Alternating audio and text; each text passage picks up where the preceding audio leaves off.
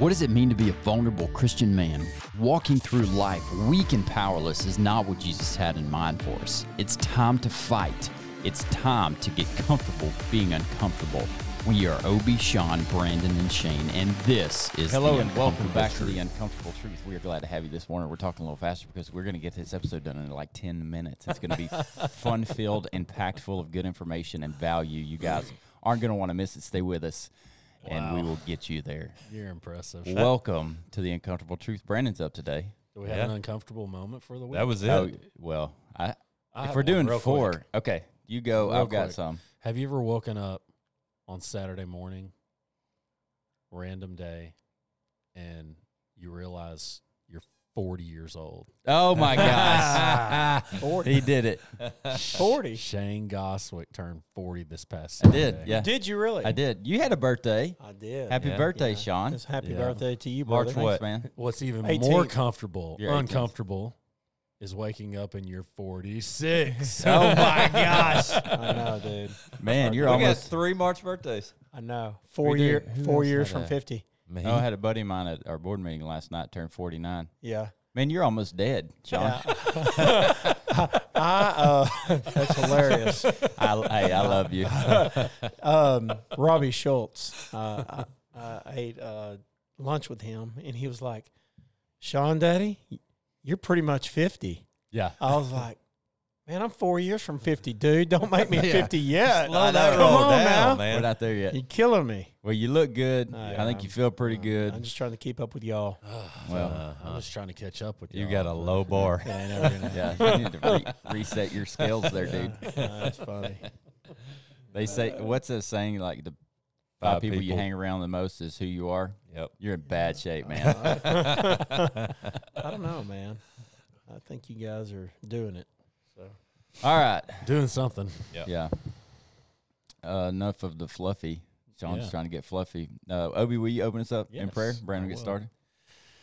Father, we thank you for our opportunity here to glorify you. Uh, we look for every chance that we get and pray that we just take advantage of every opportunity that we have to, to glorify and honor you and do some kingdom work for you, Lord. I thank you for these men, and what they mean to me, Lord. I pray that, uh, again, we would honor you with everything we do and say on this podcast. Um, Lord, if there's anyone out there that needs to hear your message, that needs to hear the gospel, um, you know, and, and what you've done for us, Lord, I pray that m- maybe this would be the opportunity where they would hear it. And Lord, I just pray that you'll be with Brandon today uh, as he brings the word. And Lord, I just pray for the rest of our week and watch over and protect us and our families. Amen. Amen. So I read a story about a church that had a heart for wanting to start college ministry, like Bible studies. They had a college next to them, and everything they tried, they could not get any momentum. And the story, the true story goes like this: basically, the pastor had his, he was convicted that they were going about it the wrong way. So he basically told his students, he said that were in his church already, he said, anywhere you go for the next week, look for where God is working. And the minute you recognize it, stop everything else you're doing and pour into that moment. And he said within like a day and a half, they had everything they needed and students coming from here, there, and yonder on the campus to basically start a college ministry tied to their church. Mm. One of the stories was a girl's in, headed to class, and another girl comes up to her and says, Hey, me and some girls have been reading the Bible. We're, I don't know if we understand it, but we need somebody who we think understands it. You seem to be that person by the way you live your life. Could you start teaching us? Interesting. So Hmm. I'm going through a Bible study called Experiencing God by Blackaby. And and let me tell you guys, I have gotten it wrong for a long time. So when Moses sees the burning bush,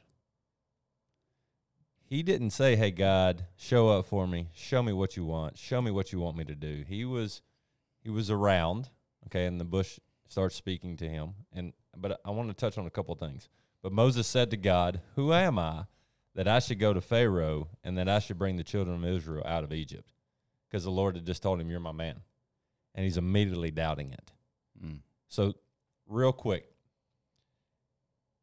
we God doesn't need us. So the thing that's just really been impressed upon my heart is one, we've got to be available to recognize where God is working because He is working everywhere.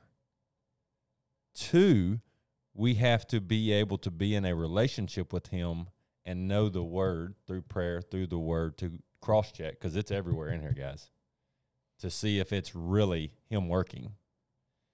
Three, we're probably going to be brought to a crossroads of action pretty quick. And then four, are we going to take action?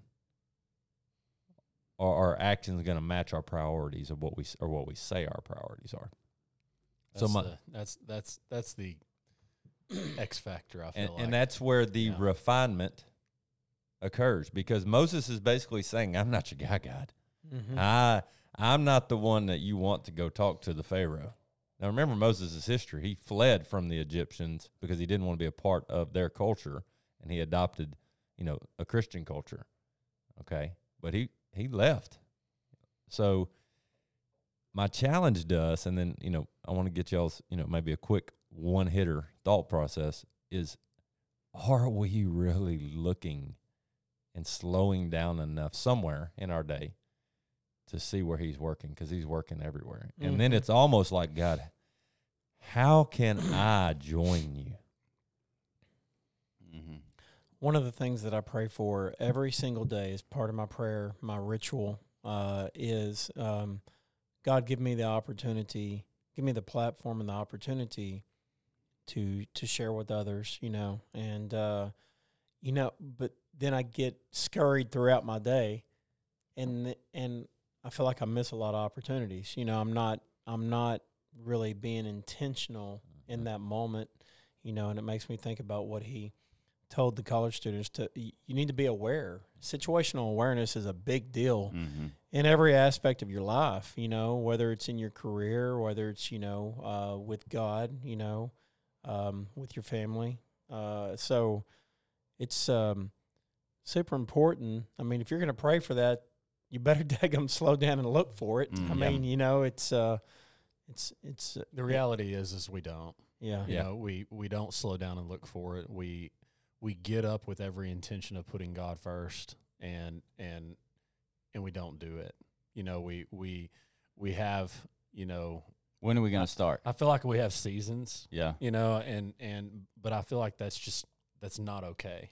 Yeah. and you're and, right. and and so I feel like, you know, it, it just in my life, I feel like the trials that I experience uh, are are the Holy Spirit just trying to like hit me and pull me back in line, and and it and it all starts with the fact that I get so distracted by Mhm. all of these worldly things that I that I don't put him number one. He's not my I'm not you know, I always I know the words. I talk about filtering my life through God. I talk about filtering my life through the lens of the Holy Spirit and making sure that everything that I do is lined up with God's will and I don't live it.